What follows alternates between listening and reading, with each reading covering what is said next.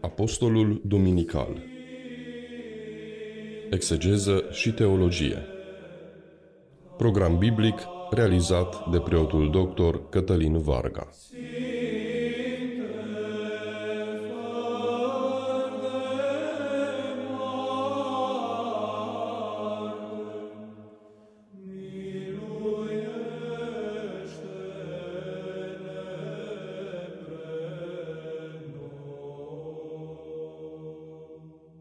Hristos în mijlocul nostru. Bine v-am regăsit, dragi radioascultători, la o nouă ediție a programului nostru biblic Apostolul Duminican. Intrăm cu ajutorul Domnului în duminica a 29-a după Rusalii, când în biserică se citește Apostolul din Coloseni, capitolul 1, începând cu versetul 12 până la 18. Apostolul Pavel spune următoarele. Cu bucurie, mulțumind Tatălui, celui ceva învrednicit să luați parte la moștenirea sfinților într-o lumină, cele ce ne-a scos de sub stăpânirea întunericului și ne-a strămutat în împărăția Fiului iubirii sale, pentru care prin sângele său avem răscumpărarea, iertarea păcatelor. El este echipul nevăzutului Dumnezeu, întâi născut a toată zidirea, pentru că întru el au fost zidite toate, cele din ceruri și de pe pământ, cele văzute și cele nevăzute, fie tronuri, fie domnii, fie începătorii, fie stăpânii, toate prin El și pentru El s-au zidit și El este mai înainte decât toate și toate întru El se țin împreună. Și El este capul trupului al bisericii, El, care este începutul, întâiul născut din morți, ca să fie El cel din tâi întru toate. Amin. Scopul întregii epistole a Sfântului Pavel către Coloseni este să dovedească dumnezeirea Domnului Isus Hristos, cât și de ofințimea sa cu Tatăl, el fiind mai presus decât toată creația. Lui Isus Hristos îi se cuvine toată slava și închinarea ca unui Dumnezeu adevărat. Scrisoarea aparține apostolului Pavel, care le scrie colosenilor în jurul anului 63, pentru a rezolva unele probleme evite în sânul acestei biserici, dar și pentru a prezenta persoana Domnului Isus dintr-o perspectivă teologică nouă, pune biblistul italian Mauro Orsati în isagogia sa la Noul Testament.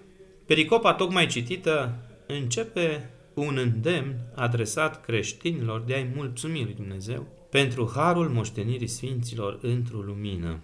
Desigur, o expresie grea, ce necesită câteva explicații. Partea moștenirii noastre este slava lui Dumnezeu, promisă fiecărui credincios prin Hristos Domnul, imagine asemănătoare cu moștenirea țării sfinte a celor 12 seminții din Israel, vedem mai multe în cartea Iosua, din capitolul 13 începând. Așa cum atunci, fiecare izraelit a primit moștenire o parte din pământul promis, Cananul de atunci, zona geografică a Israelului de astăzi, tot așa Dumnezeu ne va împărți și nouă, definitiv însă, o parte din Ierusalimul cel ceresc, care se pogoară de sus, vedem în cartea Apocalipsei, în capitolul 21. Un Ierusalim ceresc îmbrăcat în slava și lumina necreată a lui Dumnezeu. Un detaliu de o profundă spiritualitate ortodoxă este lumina ce însoțește această moștenire a Sfinților, fiindcă însuși Dumnezeu este lumină, spune Evanghelistul Ioan în capitolul 8 cu 12, dând glas Mântuitorul Iisus, după aceea Iisus le-a grăit din nou zicând, Eu sunt lumina lumii, cele ce mi urmează mie nu va umbla în întuneric, ci va avea lumina vieții. Așadar, Iisus Hristos, Mântuitorul nostru, este lumina cea veșnic viitoare. Pentru Sfântul Grigore Palama, lumina aceasta a Sfinților nu este una oarecare, ci suprasensibilă și suprainteligibilă, ivindu-se prin puterea Sfântului Duh doar în mintea curățită de patim. Așadar, doar omul care se curățește de răutăți, de patim și păcate poate simți și gusta chiar această lumină sfântă, necreată a Creatorului. Acolo unde lumina de pe tabor eclipsează orice lucrare searbă de a rațiunii, acolo ne întâlnim cu Hristos. Ea nefiind produsul intelectului, ci al inimii curate, pune Sfântul Grigore în Filocalia, volumul 7. Uneori această lumină necreată poate fi văzută de ochii trupești, după cum spuneam, doar de către cei curățiți de patim, iar celui care o vede îi poate descoperi chiar cuvinte dumnezeiești. asemănătoare apostolului Pavel, care probabil și el s-a învrednicit să vadă cu ochii săi această lumină a moștenirii Sfinților lui Dumnezeu. Vedem mai multe în capitolul 12 din 2 Corinteni, unde Sfântul Pavel își povestește mai voalat, așa, puțin din experiențele sale extatice. După îndemnul de mulțumire, urmează motivarea acestui îndemn. Versetele 13-14, în care apostolul zice Cele ce ne-a scos de sub stăpânirea întunericului și ne-a strămutat în împărăția Fiului iubirii sale, pentru care prin sângele său avem răscumpărarea, iertarea păcatelor.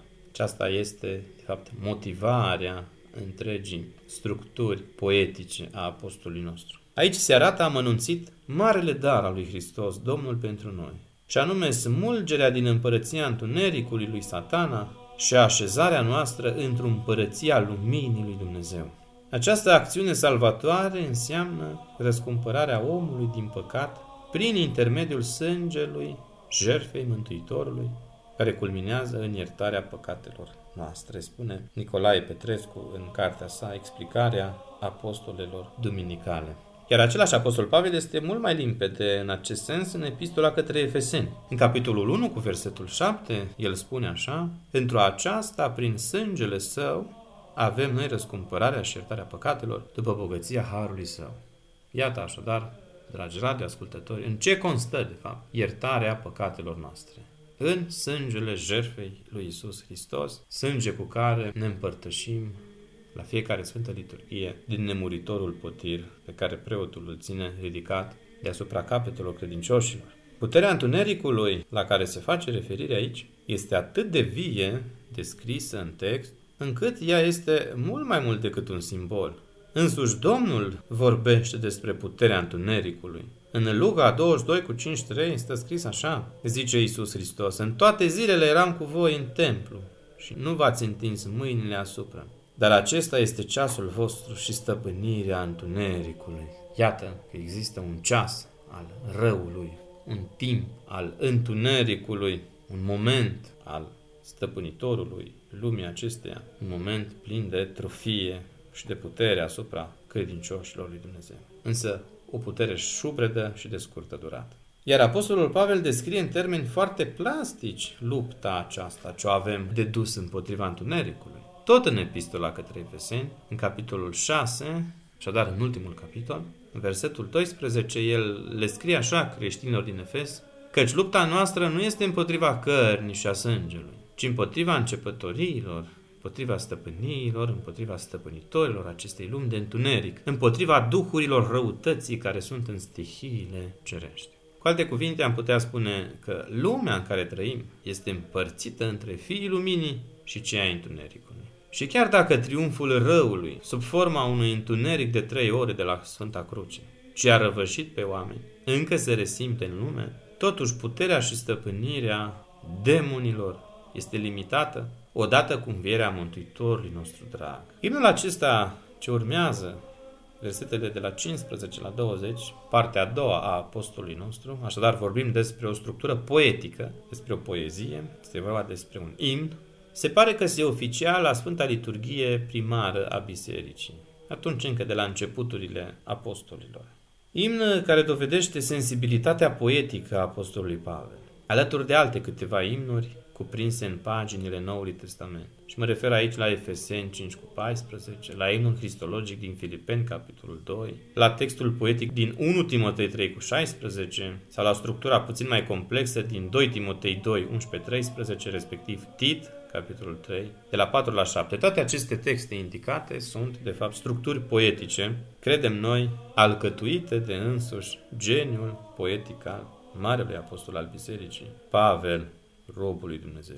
În versetele acestui poem liturgic, apostolul înmagazinează toată învățătura creștină despre mântuire, spunând că Isus Hristos este chipul văzut al nevăzutului Dumnezeu, cel din tâi din toată creația, creator atotputernic, deținând întâietatea asupra tuturor, chiar și asupra morții. Domnul Isus este din veci icoana lui Dumnezeu, Eicon tu theu, spune apostolul în original, în versetul 15, sau Am putea traduce noi mai plastic, așa. Hristos este efigia ipostasului Tatălui. De asemenea, Domnul Hristos este și icoană personală a Dumnezeului Tatăl. În Ioan 14 cu 9 stă scris așa, Iisus i-a zis, De atâta vreme sunt cu voi, Filipe, și nu mai cunoscut, cel ce m-a văzut pe mine, l-a văzut pe Tatăl. Și cum le zici tu? Arată din nou pe Tatăl. Iată-L pe Iisus Hristos în transparența icoanei Dumnezeului Tatălui. Pentru că prin întrupare manifestă ascultare desăvârșită de Tatăl, Hristos revelează misterul comuniunii supreme de iubire al persoanelor Sfintei Trăimi. Imprimând precum o icoană, zice Sfântul Teodor Studitul, trăsăturile modului său divin de existență în umanitatea sa și prin ea tuturor celor care îl urmează în biserică. Teodor Studitul în cartea Iisus Hristos, prototip al icoanei sale. Tratatele contra iconomahilor. Perspectiva aceasta cristologică, statuată de altfel și în simbolul de credință de la Nicea, în crezul pe care îl mărturisim cu toții în biserică, la Sfânta Liturghie. Așadar, această perspectivă cristologică comprimă viziunea apostolică cu privire la persoana Mântuitorului. Iisus cel întrupat este ipostatic, unul și inseparabil, același cu Iisus, Fiul cel veșnic al lui Dumnezeu, pune Părintele John Breck în cartea sa Sfânta Scriptură în tradiția bisericii. Tocmai de aceea, imnul acesta, tocmai citit, mai cuprinde și aceste vederi sinonimice. Hristos este prototokos, adică întâi născut a toată zidirea. Întru el au fost zidite toate sau create toate. El este mai întâi de toate întreaga creație, iar în el viază și prin el biserica devine trup al său, el fiind de fapt primul înviat din morți. Această deplinătate a lui Hristos în toate este descrisă plastic de Sfântul Simeon, noul teolog, când spune că nu noi ne facem mădulare lui Hristos, ci El se face mădularele noastre. Mai plastic, spunând, Mântuitorul devine mâna și piciorul meu, astfel încât eu îmi mișc mâna și Hristos se mișcă întreg într mine. Eu mișc piciorul și iată că acesta strălucește precum Hristos, spune Sfântul Simeon în imnele sale, în poeziile sale. Bine, aici se referă evident la creștinii care trăiesc autentic în Hristos, cei care și-au luat viața de credință în serios, cei care viețuiesc sub uh, umbrela din Galaten 2 cu 20, unde Sfântul Pavel zice, m-am răstinit împreună cu Hristos și nu mai trăiesc eu, ci Hristos trăiește într mine. Așadar, despre oamenii care viețuiesc sub această cupolă a împletirii vieților cu a lui Hristos. Despre aceștia este vorba în această poezie a Sfântului Simeon, noul teolog. Nu despre oricine, nu despre orice creștin. Pentru că nu despre orice creștin se poate spune că viețuiește în trânsul Hristos. Într-un Iisus Hristos au fost zidite toate cele din cer și de pe pământ și prin El își obțin toate ființarea, se spune în versetele 16, 17. Adică îngerii, lumea nevăzută a lui Dumnezeu. Știm de la Sfântul Dionisie, Areopagitul, că există în împărăția lui Dumnezeu o ierarhie îngerească primind diferite nume în Sfintele Scripturi, aduse aceste ierarhii îngerești toate la existență prin Hristos Domnul și prin participarea la comunicarea dumnezească mai presus de cele înțelegătoare cu rațiunea. Dar Hristos este deasupra lor și este mult superior lor. El nu face parte din această creație. Cum greșit a înțeles acest verset Arie, dezvoltându-și mai apoi întreaga sa erezie, potrivit căreia și Isus Hristos face parte din creație. De fapt, acesta este și scopul epistolei către Coloseni, printre altele, de a dovedi că Hristos este deasupra și superior tuturor și că El este de o ființă cu Tatăl. El este creatorul tuturor structurilor creației. De aceea este o eroare de fond, o eroare totală să-L confunzi pe Hristos cu creația. Tocmai de aceea, cetele îngerești se modelează în chip înțelegător spre imitarea lui Dumnezeu lucrând în mod mai prezus de lume spre asemănarea lor cu Dumnezeu. Se spune în Matei 18 cu 10, Luați seama să nu disprețuiți pe vreunul din aceștia mici, că vă spun eu vouă că îngerii lor din ceruri pururi văd fața Tatălui meu care este în ceruri. Ele se află, cetele acestea îngerești, într-un suiș permanent spre el întinzându-se pe cât le este îngăduit spre el. Primind în chip neamestecat și nematerial iluminările slavei lui Dumnezeu. Aflându-se în continuu în cunoașterea lui Dumnezeu, spune Dionisia Areopagitul în uh, tratatul său despre ierarhia cerească. Tocmai de aceea spune Apostolul Pavel că în Hristos au fost zidite toate cetele îngerești și numai prin El se țin toate împreună. Versetele de la 16 la 17. Hristos este astfel ținta desăvârșirii întregii creații. De asemenea, știm de la Sfântul Teodoret, al Cirului, din tâlcuirile sale la epistolele Sfântului Pavel, că prin numirea de scaune se face referire la heruvimi.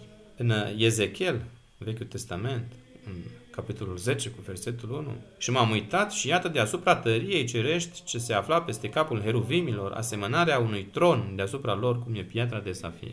Iar domniile, începătoriile și stăpâniile invocate în acest text apostolic nu sunt altceva decât îngerii încredințați cu purtarea de grijă a neamurilor.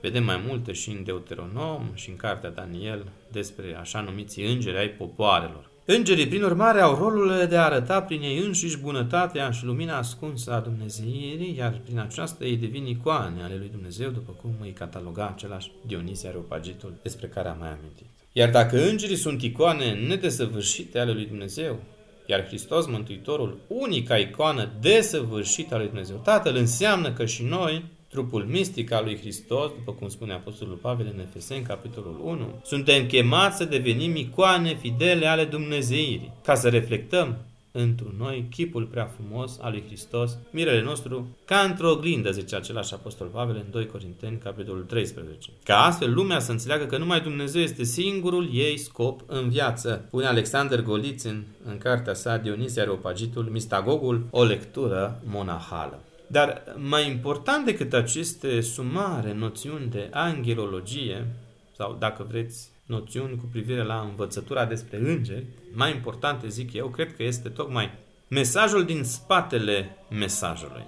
Dacă îngerii au fost creați pentru a vedea neîncetat chipul Tatălui care este în ceruri, după cum zice Evanghelistul Matei în capitolul 18, și noi la rândul nostru am fost creați după chipul și asemănarea lui Dumnezeu, Stă scris clar în Cartea Facerii, capitolul 1, versetele 26-27. Iar dacă îngerii pe cale de consecință se află într-o neîncetată apropiere de Dumnezeu prin exercițiul cunoașterii și al contemplării și noi, de asemenea oamenii, trebuie să urcăm neîncetat pe scara virtuților, scara raiului, cum o numea Sfântul Ioan Scărarul, pentru ca prin sfințenia vieții noastre să ajungem să-L cunoaștem pe Dumnezeu atât cât ne este îngătuit în această viață. Această adâncă comuniune cu Dumnezeu, care se va prelungi și în viața viitoare, sub forma unei nesfârșite cunoaștere a lui Dumnezeu, printr-o creștere fără de capăt în Dumnezeire, a fost numită de Sfântul Grigorie cu termenul grecesc de epectasis, sau spunem noi în teologie, epectază, cunoaștere din treaptă în treaptă a lui Dumnezeu la nesfârșit, o cunoaștere infinită, care nu va avea final, pentru că însuși Dumnezeu este infinit. De aceea și cunoașterea sa va fi infinită. Simbolul suprem al epectazei acestei învățături de o adâncă încărcătură spirituală ortodoxă este redat sugestiv prin urcușul lui Moise pe munte, vedem în Vechiul Testament. Urcuș care a avut deziderat împărtășirea sa de slava lui Dumnezeu. De aceea Sfântul Grigore de Nisa, invocat aici, concluzionează în cartea sa Tâlcuire la cântarea cântărilor în felul următor. Citez. Niciodată dorința celui ce urcă nu se oprește la cele cunoscute, ci sufletul, urcând printr-o altă dorire mai mare spre alta mai de sus, într-o urcare necontenită, înaintează pururia prin cele și mai înalte spre cel nehotărnicit. Așadar, această învățătură a cunoașterii infinite al Dumnezeu, a unei experiențe fără de capăt, o moștenim din limbajul Sfinților Părinți. Ca să revenim puțin și în zona cercetării biblice contemporane cu privire la acest text din Coloseni, se pare că ideile teologice ale bibliștilor, idei de bază cuprinse aici în acest text apostolic, în structura acestui imn liturgic, aceste idei și-au rădăcina în literatura sapiențială a Vechiului Testament. Și ne referim aici la zona dedicată psalmilor, proverbelor, cărții lui Iov, etc. Acesta ar fi, de fapt, fundalul ideatic al acestui imn cristologic. Așa se face că expresia Theu sau icoana lui Dumnezeu din versetul 15 își găsește paralela în înțelepciunea lui Solomon, capitolul 7 cu versetul 26. E vorba despre acea carte deuterocanonică, se va găsi în Biblie undeva la mijloc, între Vechiul Testament și Noul Testament. Înțelepciunea lui Solomon. Atenție, nu mă refer la proverbele lui Solomon, ci la cartea Înțelepciunea lui Solomon, carte care se găsește doar în Bibliile ortodoxe, în Biblia sinodală. Capitolul 7, cu versetul 26, stă scris așa, căci ea este rălucirea luminii neînsărate, oglinda fără urmă de pată a lucrării lui Dumnezeu, icoană a bunătății sale. Iar expresia prototokos pases ctiseos, adică întâi născuta toată zidirea, expresie folosită de Sfântul Pavel în acest text apostolic al nostru de astăzi, expresia aceasta se inspiră din Cartea Proverbelor, și aici fac referire la cartea din Vechiul Testament, pilde sau proverbe, ale aceluiași Solomon, în capitolul 8 cu versetul 22. Aici stă scris așa, Domnul m-a zidit ca început al căilor sale spre lucrurile lui. Mai înainte ca munții să fi fost sădiți și mai înainte decât toate dealurile, el pe mine m-a născut. Aici, evident că se referă la nașterea din veșnicie a fiului din tatăl. Bine, un limbaj mai voalat așa în cartea proverbelor a acestei dogme. Sau expresia în auto ectiste tapanta, într el au fost zidite toate, din versetul 16, de asemenea se regăsește tot în Cartea Proverbelor, sub o altă formă, în capitolul 8 cu 27, când pregătea cerul, eu cu el eram. Și când își a asezat tronul deasupra vânturilor și când a întărit norii cei de sus și când ca pe o temelie punea izvoarele în ceea ce e sub cer și când a întărit temeliile pământului, eu lângă el eram una fiind în lucrare, sau construcția propanton, toate întru el se țin împreună din versetul 17 al apostolului nostru, se inspiră în aceeași carte a proverbelor, capitolul 8, din versetele 27 până la 30. Ce am vrut să demonstrez cu aceasta? Anume că structura ideatică din spatele poeziei semnate de Sfântul Pavel, se regăsește în literatura sapiențială a Vechiului Testament, în deosebi în cartea Proverbelor. Iar ceea ce în Proverbe se spunea mai ascuns așa, mai neclar, într-un limbaj tipologic despre preexistența lui Isus Hristos sau despre consubstanțialitatea sa cu Tatăl se afirmă mai clar acum în Epistola către Coloseni, în cadrul textului nostru apostolic. Iată așadar, dragi radioascultători, o continuitate biblică a ideii sau, mai bine spus, a noțiunii de eternitate a Fiului sau de Dumnezeirea lui Isus Hristos. Cu adevărat, linia teologică a inului acesta încapsulează suma înțelepciunii iudaice cu privire la Creator, însă nu depinde în totalitate de perspectiva nedezvoltată iudaică, fiindcă dezvoltă câteva noțiuni noi cu privire la persoana Mântuitorului, noțiuni care nu aveau cum să fie cuprinse în cartea Proverbelor lui Solomon. Și mă refer la următoarele noțiuni. 1. Hristos nu este descris ca fiind doar ziditorul întregii creații, ci El este și ținta finală a acestei creații.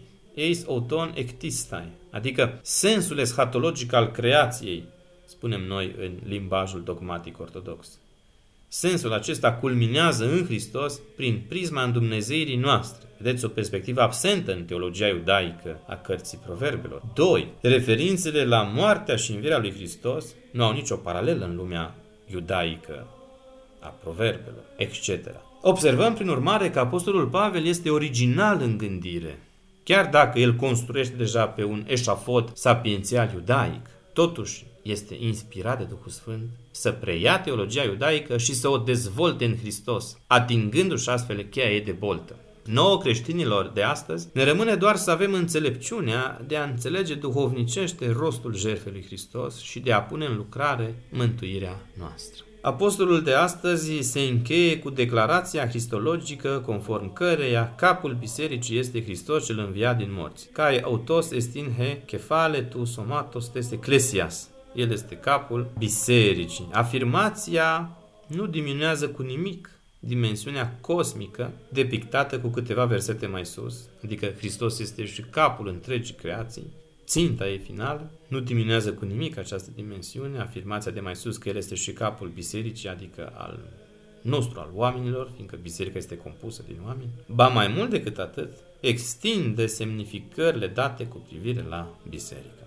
Fiindcă în 1 Corinteni 12 cu 21, capul este un simplu membru al întregului. În schimb aici, în Apostolul din Coloseni, capul Hristos intră în strânsă relaționare cu tot trupul, adică cu întreaga biserică. Spune biblistul James Dunn în comentariul său de Epistle to the Colossians and to the Philemon, Commentary on the Greek Text. Prin El, prin Hristos, avem viața și ființa și mișcarea, le spunea Apostolul Pavel atenenilor în Faptele Apostolilor, capitolul 17. Iar orice creștere sănătoasă își are bine înfipte rădăcinile în solul cel fertil al credinței. Se spune clar în Luca, Evanghelia Sfântului Luca, capitolul 8 cu 8, că una dintre sămânțe a căzut pe pământul cel bun, a crescut și a făcut rod însutit. Dar eu, dar tu, drag ascultătorule, cât de mult ne-am adâncit noi viața în acest sol fertil al mântuirii noastre, care este trăirea mistică în Hristos. Să ne facem, cu ajutorul Domnului, un cel din aceasta. Amin.